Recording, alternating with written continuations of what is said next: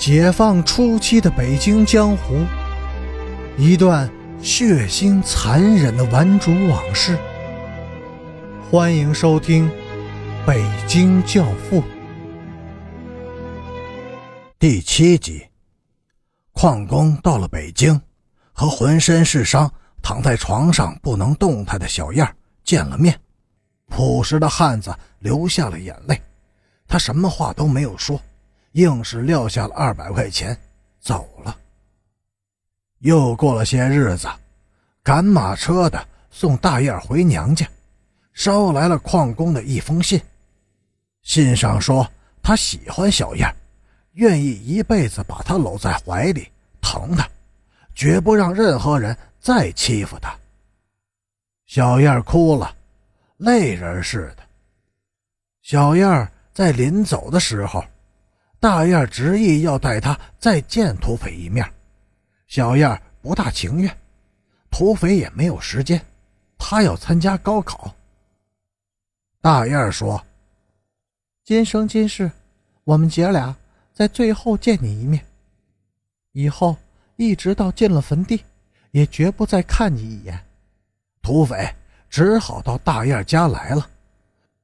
小燕来的晚一些。姑娘的衣着很朴素，白衣、蓝裙、黑布鞋，像个普通的高中生。她的脸上没有一点血色，惨白惨白的。怎么，有病了？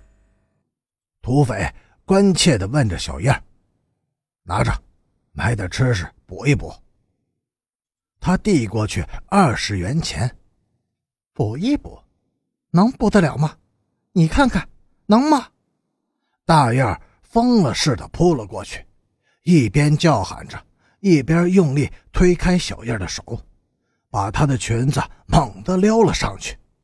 她没有穿内裤，应该由内裤遮护的地方，布满着深深浅浅的刀痕，这些刀痕又被红的、紫的药液涂染着，形成了一副极为恐怖。令人不忍目睹的画面，特别是这幅画，竟画在一具那么洁白、细腻、圆润的身体上。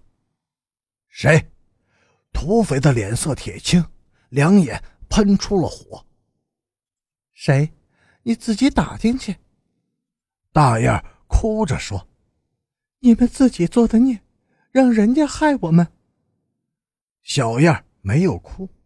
他早就没有眼泪了，神情木木的，呆看着窗外。两只麻雀扑在窗台上，正向屋内偷看呢。土匪冲出了屋子。第二天考试，他草草的答完了试题，就默默的对着卷子上自己的名字出神。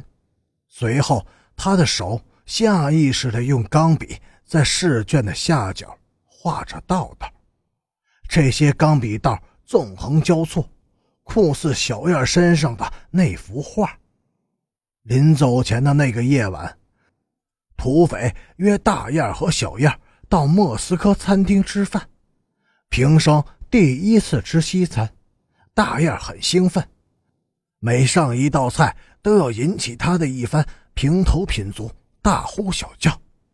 小燕的脸上也有了笑意，土匪陪着笑，吃的很少。到最后，他又开始发愣，下意识的用餐叉往自己的手掌心上戳，一下比一下更狠，掌心上沁出了斑斑的血迹。大燕和小燕都明白，要出大事儿了。送走了小燕以后。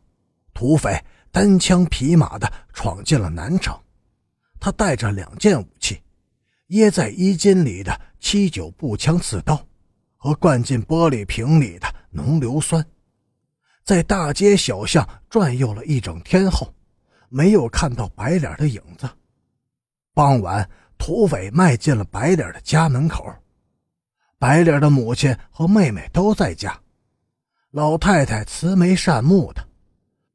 他看着来人那疲惫忧郁的面容，关切地问：“你找他有急事吗？你是不是他的同学？吃过饭了吗？我吃过饭了。我不是他的同学，甚至和他并不相识，但是我仍然有重要的事情要找他解决。他抢了你的钱，还是欠了你什么东西？要不他欺负你了？有什么事情你可以对我说，我去找派出所。是的，他欠我很多东西，我也欠他的东西，我要找到他，互相清了这笔债。他离开家已经五十八天了，公安局也在找他。你要是见到他，就劝他回家来吧，要不早晚得死在外头。哎，上一次差点就死了。我一定会见到他的。我看你也别那么操心了，为我们这号人操心不值得。我走了，您老别送，别送，您老。要保重身体啊！白脸的妹妹，一个挺秀气、挺稳重的姑娘追了出来。妈，我去送送她吧。你怎么也不坐一会儿就走呢？真的，你找我哥哥到底有什么事儿啊？我能见到他，我可以带你转达吗？我不能坐，一整天了，没坐过一下。我的怀里有把刺刀。挺长的，一坐下就会露出来。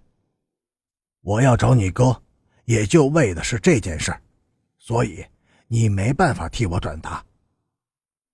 我真弄不懂，有问题为什么不能依靠党团组织解决呢？非得用刺刀吗？我也不懂，也许过正常生活的人能够按正常渠道解决自己的问题，可是。有许多人过的是非正常的生活。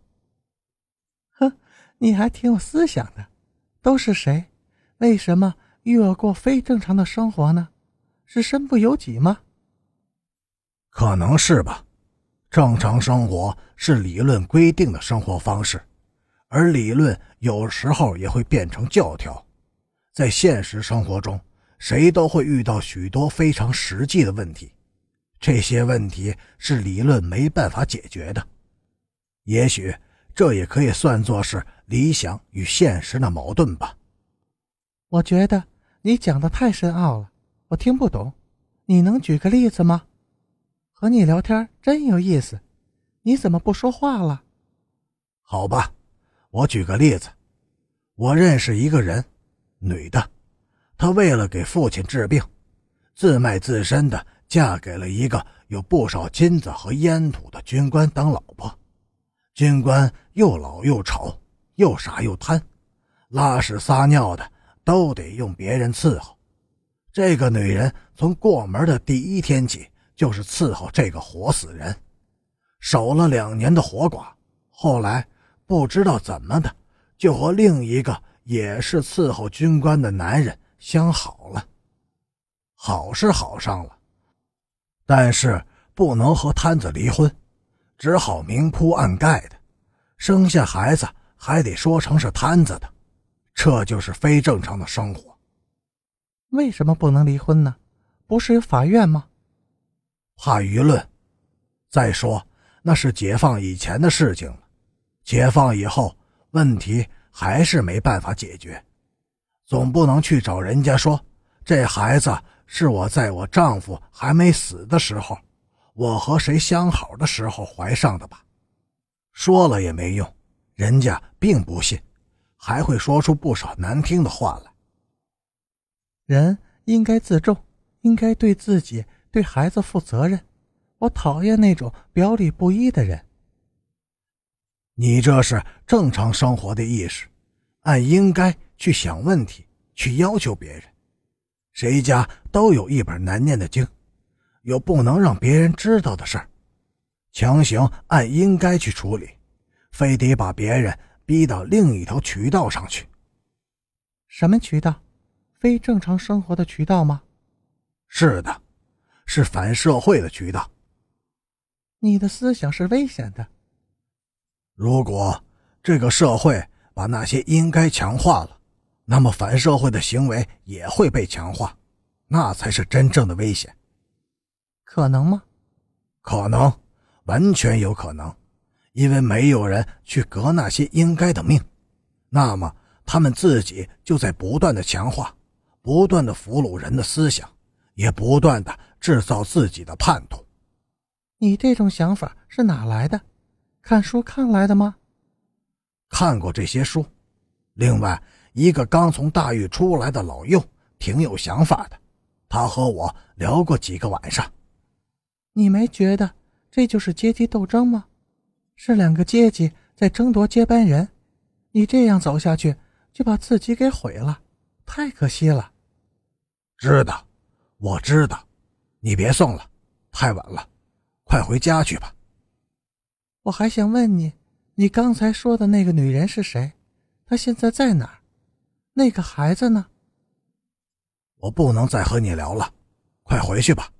你瞧，那个老太太已经注意上咱们了。你告诉我，你是怎么认识他们的？那个女人和孩子。好，我告诉你，那个孩子就是我。感谢您的收听，下集更精彩。